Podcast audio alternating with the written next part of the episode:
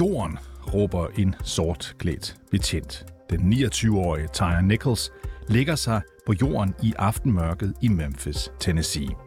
Det er den 7. januar, og han er blevet kaldt ind til siden af politiet.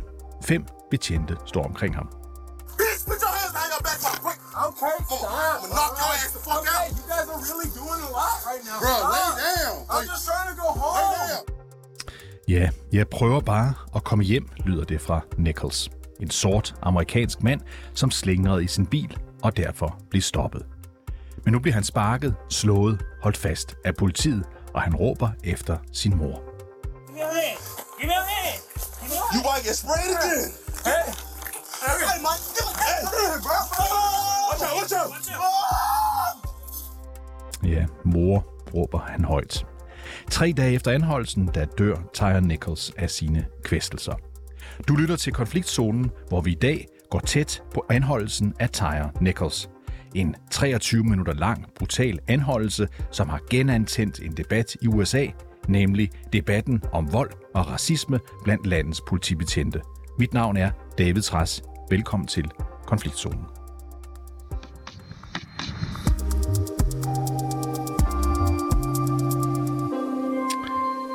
Ja, Anne Alling, velkommen til programmet.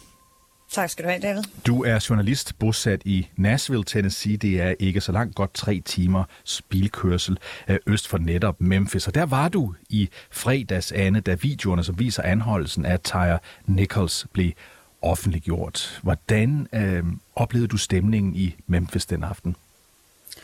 Altså ikke mindst lige inden offentliggørelsen, i de her timer øh, inden offentliggørelsen, der, der skete klokken 6 om aftenen i, i fredags, der var der en vanvittig anspændt stemning i hele landet, men, men altså ikke mindst i, i Memphis. Da jeg kørte ind mod centrum øh, til Memphis, blev jeg overhalet af de første 30-40 politibiler, som altså var på vej ind for at stå standby. Øh, Nationalgarden stod også på standby. Alle sådan nogle afterschool-aktiviteter, altså sportsaktiviteter, sådan var aflyst, så folk kunne komme hjem, kunne komme inden døre. Butikker og restauranter, der lukkede før tid. Flere butikker, der plankede vinduerne op. Og altså i det hele taget virkelig, virkelig var nervøse for, hvad offentliggørelsen ville betyde. Fordi vi i ugen op til havde hørt, altså hvor voldsom, voldsom de her videoer var. Det var noget, som politiet, som politikere havde brugt enormt meget tid på at forberede øh, amerikanerne på. Da så øh, videoen den blev offentliggjort, så samledes øh, flere hundrede demonstranter på, på sådan en stor trafikbro, der løber hen over Mississippi-floden lige inde i midten af øh, Memphis. Øh, holdt en stor demonstration, blokerede al trafik for de øh, tusindvis af lastbiler, som forsøger at komme over den bro, og råbte, at det var time for change, altså tid til forandring, var vrede, men måske også mest en dels bedrøvet og, og følte en, en, en håbløshed. Jeg talte faktisk med rigtig mange demonstranter, der sagde, at de havde slet ikke set videoen, fordi de ligesom havde fået at vide i forvejen, hvor voldsomt det var. De sagde, at de, de kunne ikke holde tanken ud om at skulle se det her igen. Så når du nu ser, når du ser videoen, når du ser det, som du lige har beskrevet ske i, i, i, i Memphis, og har set, hvad der er foregået i resten af det store land, hvordan vurderer du så, at den her video mod Nichols eh, kan være med til at, at genantænde den debat, vi så ofte har set om politivold i USA?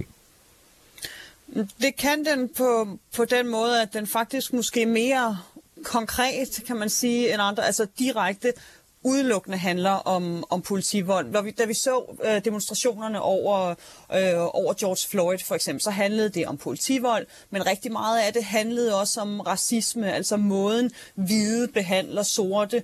Det her billede af Derek Chauvin, øh, med den hvide politibetjent, der sad med knæet på halsen af George Floyd, gav de her billeder øh, i, i folks hoveder om, om USA's fortid, og ligesom rev, rev op i hele racisme-diskussionen diskussionen. Det gør videoen af Tyree Nichols ikke på samme måde, fordi der er tale om sorte betjente mod en sort mand. Så på den måde så er racisme-diskussionen ikke fyldt så meget, men det har mere direkte handlet om politivold og den måde, som politiet opfører sig over for borgere og har i meget konkret grad kommet til at handle om altså øhm, hvilken kontrol der skal være med betjente, om der skal være supervisors til stede for at sikre sig, at de følger reglerne, om der skal være mere overvågning, om der skal være mere træning. Og så har der også været rigtig meget fokus på, hvor konsekvent politiledelsen skal være over for betjente i de her tilfælde. Netop fordi, at Tyree Nichols-sagen har været anderledes. Vi så, at betjentene de blev fyret kun 10 dage efter Tyree Nichols døde, og inden videoen blev offentliggjort. Inden videoen blev offentliggjort, der blev de også sigtet, og sigtet for drab, for kidnapning, nogle meget voldsomme sigtelser. Så vi har også set, at den her sag er kommet til at handle ligesom om håndteringen øh, af af sådan en politivoldssag på en anden og mere konkret måde måske end, end tidligere sager, vi har oplevet. Ja, lad os lige vende tilbage til øh, racisme-diskussionen øh, lige om lidt, øh, Anna, og så lige prøve at, at, at kigge på øh, nu spillede jeg et par klip her fra, fra, fra videoen til at starte med. Du har set det hele. Prøv at beskrive, hvad det er, øh, videoerne konkret øh, viser. Det er både øh, bodycams videoer, altså de her kameraer, som betjentene har, har siddende på sig, som filmer deres arbejde, og så er det også øh, overvågningsvideoer fra politikameraer, som sidder rundt i gaderne i Memphis, som altså har et meget, meget stort øh, kriminalitetsproblem. Og det vi ser ske i starten, det er, øh, det er Tyree Nichols, som bliver stoppet øh, i sin bil midt i et lyskryds. Vi ser betjentene, der stopper ham, og så flår ham ud af bilen på meget, meget voldsom måde. Vi hører Tyree Nichols øh, råbe, at han har ikke gjort noget, og at han siger, at de er alt for voldsomme mod ham, og de øh, skubber ham ned på jorden, råber meget voldsomt af ham, og de taser ham meget, meget hurtigt. Og Tyree Nichols, han er i starten faktisk meget sådan rolig i sit toneleje, men bliver mere og mere febrilsk, øh, fordi det er tydeligt, at han ikke forstår, hvad det er, der foregår. Så lykkes det på et tidspunkt for Tyree Nichols at vride sig fri og flygte, og man ser ham løbe væk. Så skifter det til en anden video, hvor de så har fundet ham igen i et øh, stille boligkvarter. Det er sent om aftenen, så det hele det er meget mørkt. Og faktisk så har vi fundet ud af senere, at Tyree Nichols han kun er, han er under 100 meter fra sin mors hus på det tidspunkt. Så han har altså forsøgt at løbe hjem til sin mor, men når det ikke. Og så ser vi de her fem øh, betjente omringe ham. Tyree Nichols ligger på jorden, og så begynder de her voldsomme, voldsomme tæsk, altså hvor han ligger på jorden, de skiftevis sparker ham i kroppen, i hovedet. På et tidspunkt er der en af betjentene, der trækker en, en knibbel, og altså nærmest tager, tager tilløb, mens han hamrer den her knibbel i ryggen på øh, Tyree Nichols. Derefter så løfter betjentene sammen Tyree Nichols op, som altså på det tidspunkt er tydelig altså ude af balance. Han kan stort set ikke stå på benene, og så, ja, så tæver de ham i hovedet igen og igen, indtil han simpelthen falder til jorden. Øh, og derefter så river de hans, på det, altså på det tidspunkt er han nærmest besvimet, altså. Der sætter de ham, ham så op af en af, en af deres biler, og der lader de ham sidde, øh, og de lader ham sidde i, altså, i 22 minutter. Der kommer nogle faldredere, som også møder op, to hvide faldredere, der kommer hen, kigger til ham, men tydeligvis ikke yder nogen former for førstehjælp. Betjentene, der kommer også nogle andre hvide betjente til, de gør heller ikke noget. Folk går ligesom bare rundt omkring ham. Falkredderne gør ikke noget i 22 minutter, indtil der så til sidst kommer en ambulance. Vi får beskrevet her af dig, øh, Anne Alling, hvordan han på et tidspunkt jo faktisk sådan stikker lidt af. Men vi kan jo ikke sige, at han sådan gør modstand. Han kæmper ikke imod betjentene. Hvad er det, Anne, han er anholdt for? Det, som betjentene siger, der er også sådan en bodycam-video øh, kort efter, hvor at der må være mødt en form for en supervisor op, der ligesom spørger, hvad, hvad skete der? Og de siger, at det var en traffic violation, altså at han har forbrudt sig mod trafikreglerne øh, på en eller anden måde. De siger også, at øh, Tyree Nichols langede ud efter deres våben. Det viser videoerne ikke, han gør. Og der er altså blevet stillet meget høje krav til politiets ledelse om ligesom at specificere, hvad var det her for en traffic violation. Og de har altså direkte politi, Memphis' politiledelse at være ude og sige, at de kan ikke finde belæg for, hvorfor øh, Tyree Nichols han blev stoppet. De har ikke kunne finde beviser for, at han forbryder sig mod trafikloven på nogen som helst måde. Og så er der også noget andet underligt ved det, og det er, at øh, de her betjente, de er del af sådan en specialenhed for øh, organiseret kriminalitet, det der hedder, det hedder The Scorpion Unit, den enhed, de er del af. Og umiddelbart, så skulle man ikke tro, at en specialenhed for organiseret kriminalitet, de står for at, at, at trække nogen til siden, som forbryder sig med, for, mod mindre trafikregler. Så, så på den måde er der også øh, mange ting, der ikke rigtig hænger sammen. Hvis vi kigger på et, et nyere eksempel på en sag, der minder om den her, så er det selvfølgelig drabet på George Floyd, som du var inde på lige før, Anne. Det var et drab, som fik mobiliseret Black Lives Matter-bevægelsen der i 2020-sommeren, og det medførte store protester på tværs af USA og resten af verden. Lad os lige høre et lille klip derfra.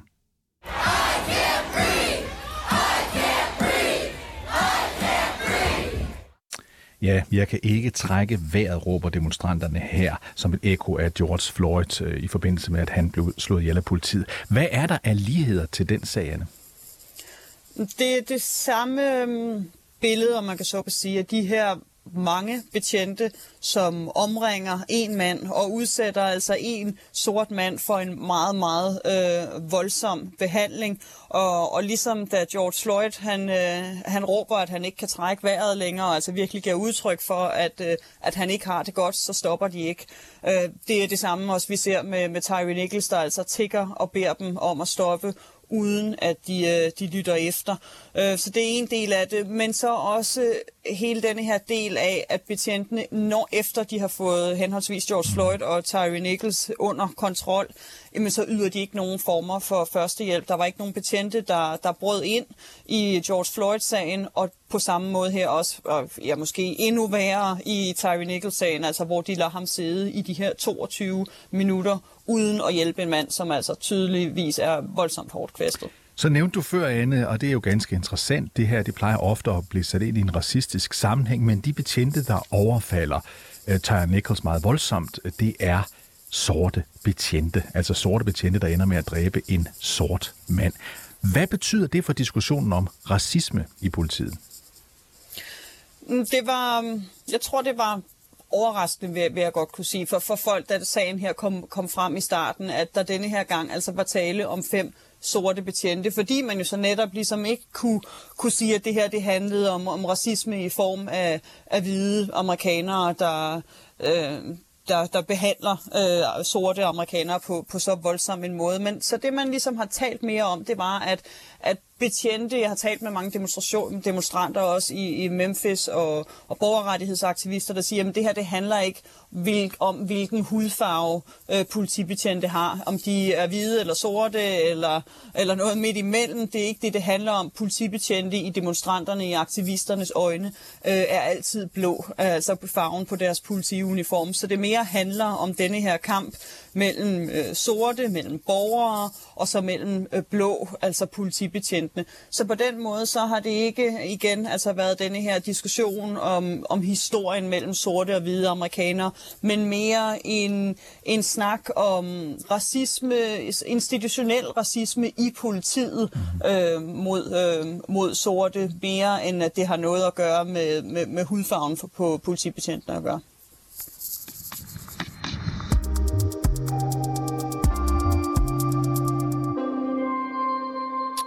Ja, som Anne Alling, der er med os fra øh, Tennessee, fortalte lige for et øjeblik siden, så er de fem betjente, som stod bag anholdelsen af Nichols, blevet fyret. De er blevet anklaget for drab, og den politienhed, øh, som betjentene tilhørte, ja, den er blevet opløst. Det var en enhed, som blev kaldt Scorpion Unit. Anne Alling, bliver det betragtet som den rette håndtering af situationen? Ja, det gør det i høj grad. Øhm, og det er også det, der helt sikkert har været med til, at de her demonstrationer, de ikke er, er eksploderet i så høj grad, som, ja, som man frygtede, da, da man plankede vinduer op, og Nationalgarden stod på standby, hvad jeg fortalte om i, i starten. Det, jeg hørte fra mange øh, demonstranter og aktivister i Memphis, det var, at de sagde, at de var egentlig tilfredse med den måde, som politiet havde håndteret, øh, håndteret sagen på. De var glade for, at betjentene var blevet fyret med det samme. Glade for, at der var blevet rettet sagen mod dem. Og det gjorde, at de ligesom inden de gik på gaden og demonstrerede, faktisk følte, at, at der var sket nogen retfærdighed. Øhm, vi hørte det også fra, fra Tyree Nichols egen mor, faktisk, mm. som øh, holdt... Ja, hvordan hun har haft overskud til at holde, give så mange interviews inden, har været, har været ret forunderligt at se på. Altså en mor, der virkelig, virkelig var presset, men stod på en pressekonference få timer inden offentliggørelsen af videoen og, og sagde, at hun faktisk var tilfreds med, øh, med sigtelsen for drab og kidnapning og groft overfald, som alle fem betjente er sigtet for. Og hun var tilfreds med, at, at politiet havde handlet så hurtigt, øh, fyrede, øh, fyrede betjentene stort set med det samme. Øh, om lørdagen var der så en, øh, en ny demonstration i Memphis, og kort inden den demonstration startede, jamen der nedlagde Memphis politi denne her Scorpion Unit, og det var også et af de krav, som demonstranterne havde, at man, at man ville have nedlagt den enhed. Jeg vil så sige, at jeg talte med, med andre, øh, andre borgere i Memphis, som ikke var ude at demonstrere, men som stadigvæk lever i Memphis, som har altså virkelig, virkelig høj kriminalitetsrate. Mm-hmm. Og de var bekymrede for nedlæggelsen af blandt andet den her Scorpion Unit. De sagde, at selvfølgelig var det fuldstændig øh, uacceptabelt, hvordan de her betjente havde handlet, men stadigvæk var man nervøs for, at der ville ske for mange nedskæringer, at for eksempel sådan en eliteenhed enhed vil blive lukket, fordi der virkelig er et behov i Memphis for at, at, at, at gå ind og bryde ind og forsøge at stoppe den meget, meget voldsomme kriminalitet, som byen oplever. Men øh, Anne, hvis vi hæver os op i helikopteren et øjeblik, kan vi lige frem være optimister? Kan det her virke som et tegn på, at øh, det amerikanske politi som sådan er bedre til at håndtere sager som den her? Det er der helt sikkert et, øh, et håb om. Øh, hvad hedder det? Tyree Nichols familiens øh, advokat, Ben, øh, Ben Crump, som også var, øh, også var advokat for George Floyd-familien, han var ude og rose Memphis politi også og sagde, at det her de skulle ses som en skabelon for, hvordan man skulle håndtere de her sager i forvejen. Og der er i hele taget blevet talt meget om denne her skabelon i, i amerikanske medier de sidste dage. Så der er helt sikkert et håb om, at, øh, at man vil gøre det på den måde. Jeg vil så sige, at der er også først og fremmest en skepsis, hørte jeg blandt demonstranter, om at de først vil, vil se det, før, før de tror det, at man også vil være så, øh, at man vil slå så hårdt ned, når det er hvide betjente, det handler om. Jeg hørte mange sige, at, altså, at de kun blevet fyret lige med det samme, fordi de er sorte, så der er helt klart stadig en skepsis over, hvorvidt øh, at, det her, at der vil ske retfærdighed. Og endelig, altså, så det er jo meget svært at tage sådan en skabelon og putte det ned over alle sager, fordi alle sager om politivold er forskellige. Det er ikke altid, at videoerne viser så krystalklart, hvor meget betjentene altså overskrider deres beføjelser, og det vil derfor ikke altid være muligt at kunne fyre så, øh, fyre så hurtigt, lægge sag an så hurtigt. Der vil tit være brug for en, for en længere efterforskning, hvis der ikke er så klare beviser. Øhm, og så endelig, så har der også været ros for det her med at vente med at tilbageholde videoerne, indtil man altså har forberedt befolkningen på det. Men i George Floyd-sagen for eksempel, der var det jo en ung pige med sit mobilkamera, der filmede det hele, lagde det op på sociale medier, der havde der havde politiet ikke nogen mulighed for at, at tilbageholde den information, fordi de simpelthen ikke havde videoerne selv. Lad os lige høre, hvad præsident Biden har sagt om sagen. What's at stake is, uh, first of all, innocent people live, number one. Number two, uh, it has a lot to say and do with the image of America. Ja, som altid meget larm, når en amerikansk præsident taler, fordi han står ude foran en helikopter, men altså han fortæller her, at det her er en meget alvorlig sag, der også handler om, hvad det er for et brand Amerika egentlig har, øh, Anne Alling. Hvad kan en præsident, og i det her tilfælde Biden, egentlig gøre for at ændre på problemet med politivold? De her politivoldsager er jo altid et kæmpe dilemma for en præsident, øh, fordi en præsident som Joe Biden her selvfølgelig vil gå ud og sige, at det her, det vil man få stoppet, og det her, det er ikke acceptabelt i et moderne USA. Men præsidenten kan ikke gøre så meget. Man kan lave føderal lovgivning, man kan opfordre øh, delstater til at og, og vedtage lovgivning, hvor der vil være mere øh, opsyn, hvor der vil være mere krav til træning af betjentene, men i, til syvende og sidst, så er det jo op til delstaterne, og endnu mere konkret op til altså hver af distrikterne selv, det enkelte politidistrikt, om hvilken retningslinjer de vil have, hvilken former for træning de vil kræve af deres betjente. Så det er bare noget, som, som præsident, en amerikansk præsident altid vil have som et dilemma, at de kan, de kan opfordre til en hel masse, men reelt så er det noget, som, som sker meget, meget mere lokalt. Ja, lad os lige prøve at følge lidt op på det, fordi efter netop det spektakulære og voldsomme drab på George Floyd i 2020, der foreslog demokraterne, da de havde flertal i kongressen i Washington D.C., en politireform, som blandt andet skulle være med til at forhindre forskellige former for vold og raceprofilering fra politiets side. Det blev ikke til noget. Er det simpelthen andet, fordi det er så utrolig svært at gøre noget ved det? Det er enormt svært øh, at regulere, også fordi, igen, at hver evig eneste sag er så forskellig. Der er tale om øh, betjente i det her til for eksempel, der er ude sent om aftenen, som hver dag har at gøre med, med voldsom kriminalitet, som, som også betjente selv, som selvfølgelig frygter for deres eget liv og deres egen sikkerhed, også når de er ude og arbejder. Så skal man ind og lave lovgivning, større og bredere lovgivning for så enkelte og specifikke sager. Men vi har set, hvordan der er på nationalplan også, altså er blevet taget flere initiativer. Vi så for eksempel øh, efter George Floyd, at hvordan det her chokehold med knæet, som øh, Derek Chauvin han udført på George Floyd, at det er blevet forbudt i rigtig, rigtig mange delstater. Øh, vi så også efter sagen om Breonna Taylor, som nogen kan måske huske, op i, øh, op i Kentucky, som, øh, som blev skudt, da betjente de kom med sådan en no-knock war, øh, øh warrant, altså at de ikke bankede på, inden de brød ind øh, inden de brød ind i hendes kærestes hus, at man også har forbudt i flere distrikter de her no-knock war, øh, warrants. Så man altså prøver at indføre lovgivning, som man ligesom ja, lærer af, om man så kan sige, mm-hmm. efter de her politivoldssager. Men det er noget, der tager lang tid, og igen, jamen, så er det noget, som er enormt svært at, at håndhæve, øh, når man går helt ned og kigger på, øh, på hver enkelt sag. Lige her til allersidst, øh, Anne, du har beskrevet, hvordan folk har været på gaden for at demonstrere i Memphis, Tennessee, men de er jo også begyndt at stille op øh, mange andre steder, for eksempel i Georgia, en anden sydstat, har jeg set, øh, set klip fra. Tror du mennesker, der går rundt og, og, og, og har, er utrygge ved, politi, ved politiet, de forventer, at der sker en reel forandring? Jeg beder dig svare lidt, lidt kort til det sidste. Der er et håb om det, men også en, en stor håbløshed. Altså, og det fornemmede jeg hos, hos alle i, øh, i Memphis, både dem, der var ude og demonstrere på gaden, og dem, der holdt sig hjemme, at det her det er noget, man oplever gang på gang på gang. Øh, I byer som Memphis, der har, oplever man i det hele taget en daglig meget, meget høj kriminalitet, og det er slet ikke alle sager, der ser offentlighedens søgelys, som Tyree Nichols gjorde, som, som man, man er glad for de små øh, skridt, mhm. man ser på vejen, men øh, efter så mange år med så mange sager, så er man meget, meget skeptisk over for, øh, hvor meget det virker, og hvornår vi får en ny sag at se. Anne Alling, øh, som altid en fornøjelse at have med. Tak fordi du var med. Velbekomme. Som sagt, dansk USA-korrespondent bosat i netop Nashville, Tennessee.